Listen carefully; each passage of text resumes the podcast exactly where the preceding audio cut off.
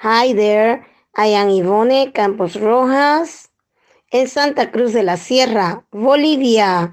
You are listening to the English Sabbath School podcast, Information and Transformation. Hi there, dear friends. I'm Mo Sena, Moasir Sena, for the English Sabbath School podcast, Lesson 6, for Thursday, yes, I said Thursday, November 3rd. The Meaning of the Cross. Fantastic title for today, isn't it? What is the meaning of the cross?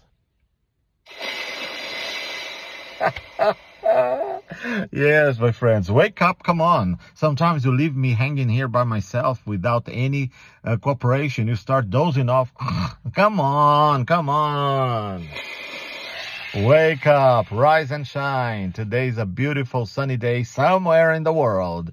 And here we have this beautiful lesson to understand the meaning of the cross. How can we, uh, how can we fall asleep? We cannot follow the disciples' examples. This is a wonderful message. So we are invited to open our Bibles to uh, First Corinthians. Yes, yes, those of you in Brazil, I know that there is a team that you like very much. Many of you, a soccer team that many people follow that is Corinthians, but I'm not talking about a sport, uh, soccer team, a football team. I'm talking about a book in the Bible written by Paul. First Corinthians in the New Testament. Move it, move it. First Corinthians 1, 18, 24. I'm going to be reading from the NIV, the New International Version.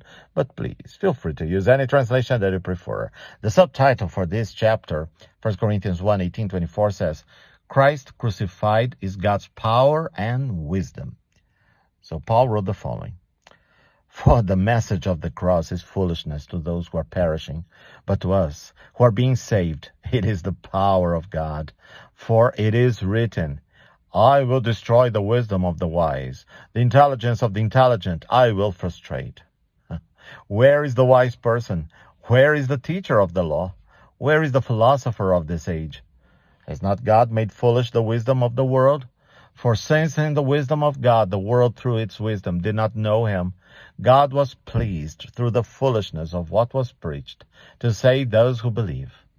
Jews demand signs and Greeks look for wisdom, but we preach Christ crucified, a stumbling block to Jews and foolishness to Gentiles.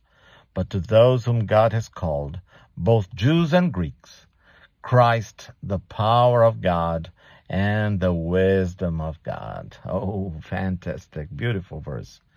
Question. It's a long question here. So let us break it into parts. What is Paul saying about the cross? And how does he contrast it with the wisdom of the world? Hmm. What is the difference between the cross and the wisdom of the world? Why, even today when materialism that is, the idea that all reality is only material, which means there is no God or supernatural realm of existence, dominates the wisdom of the world. Is the meaning of the cross so important? Huh. Yes. Even though we live, uh, many of us, I believe most of us live in Christian countries historically, traditionally, but we can notice that Christianity has lost its power as uh, influencing culture, right? And even in countries that are so-called Christians, like America, Brazil, the UK, now they are not uh, in their culture much, uh, much of Christian nation, right? And so uh, they are following the wisdom of the world. How does it contrast to the message of the cross? Hmm. The cross of Christ is the very center of salvation history. Quote, Eternity can never fathom the depth of love revealed in the cross of Calvary. It was there that the infinite love of Christ and the unbounded selfishness of Satan stood face to face. Beautifully put. This was Stephen uh. Haskell, from the book The Cross and Its Shadow, South Lancaster, Massachusetts, Bible Training School, 1914. While Christ was humbly offering himself as a ransom for the human race, Satan was selfishly engulfing him in suffering and agony. Christ did not die just the natural death that every human being has to face. No, no, no, no, no. He died the second death so that all those who accept him will never have to experience it for themselves. Hallelujah. In regard to the meaning of the cross, yes, what does it mean to you? There are several important aspects that we should remember. First, the cross is the supreme revelation of God's justice against sin. Romans 3. Second, the cross is the supreme revelation of God's love for sinners. Revelation, Romans 5. Third, the cross is the great source of power to break the chains of sin. Romans 6, 1 Corinthians 1. Fourth, the cross is our only hope of eternal life. Philippians, John, 1 John. And fifth, the cross is the only antidote against a future rebellion in the universe. Revelation 7, Revelation 22. None of these crucial truths about the cross can be discovered by the wisdom of the world.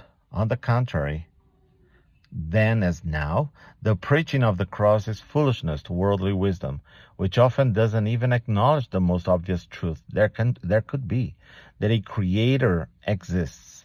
Romans 1, 18, 20. Let us take a look there at Romans 1, 18, 20. If you can, read those Bible texts that are mentioned as well, because they add to the study of the Bible. But let us go here to Romans 1, 18, 20. God's wrath against sinful humanity. The wrath of God is being revealed from heaven against all the godlessness and weakness of people who suppress the truth by their weakness. Since what may be known about God is plain to them, because God has made it plain to them. For since the creation of the world, God's invisible qualities, His eternal power and divine nature have been clearly seen, being understood from what has been made, so that people are without excuse. Romans 1 18 20. The Greek word for foolishness is linked to the English word moron.